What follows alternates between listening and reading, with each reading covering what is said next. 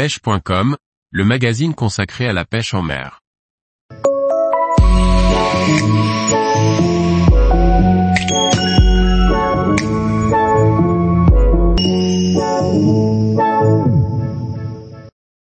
Les conseils pour pêcher efficacement les gros poissons en kayak. Par Antonin Perrotte Duclos. Pour capturer des gros poissons en kayak, il est nécessaire de connaître quelques principes de base sur la technique de pêche. Plusieurs variables peuvent faire de grandes différences et assurer votre réussite.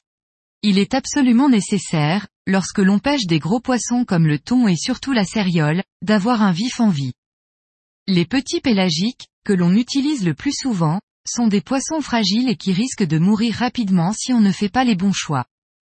Ces poissons ont un besoin naturel de nager à grande vitesse en permanence pour refroidir la température de leur corps et avoir suffisamment d'oxygène. Lorsqu'ils sont restreints par des hameçons et un kayak au bout de la ligne qui les empêche de s'enfuir, ils risquent fortement de s'asphyxier en quelques minutes.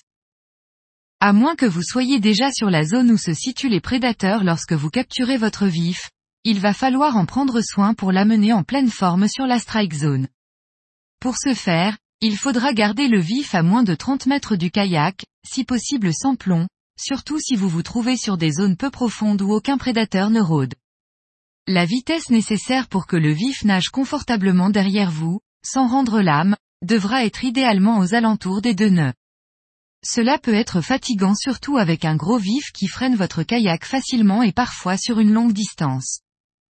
Une fois aux abords des zones propices à la présence de prédateurs, que vous aurez potentiellement vu plus tôt dans la journée en passant au-dessus d'eux avec votre sondeur, il va falloir ralentir la cadence.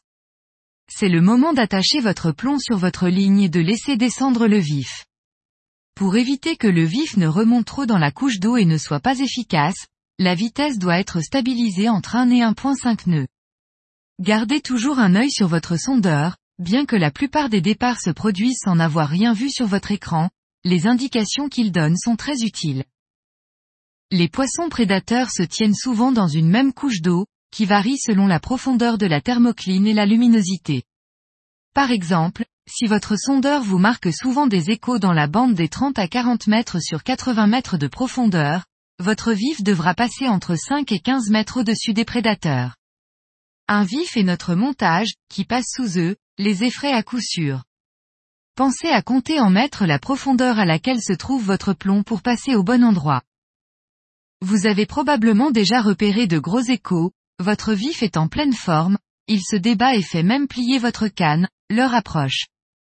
Il est fréquent de pouvoir reconnaître le comportement du vif avant une touche, il va brusquement s'énerver puis aussitôt s'arrêter.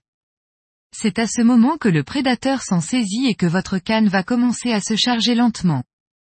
Lorsque le poisson comprend l'entourloupe, un gros départ suit dans la foulée. Dans ces moments-là, il est impératif de garder son calme et de ne pas brusquer les choses. Ouvrez rapidement le frein de votre moulinet pour que le prédateur engame correctement le vif, faites demi-tour avec votre kayak pour être face à votre ligne, resserrez votre frein et envoyez plusieurs ferrages puissants pour planter les hameçons. Attention, ne ferrez jamais avec votre kayak de travers et un frein trop serré, sous peine de vous retourner et de rejoindre les poissons si le prédateur décide de ne pas se laisser faire. Tous les jours, Retrouvez l'actualité sur le site pêche.com. Et n'oubliez pas de laisser 5 étoiles sur votre plateforme de podcast.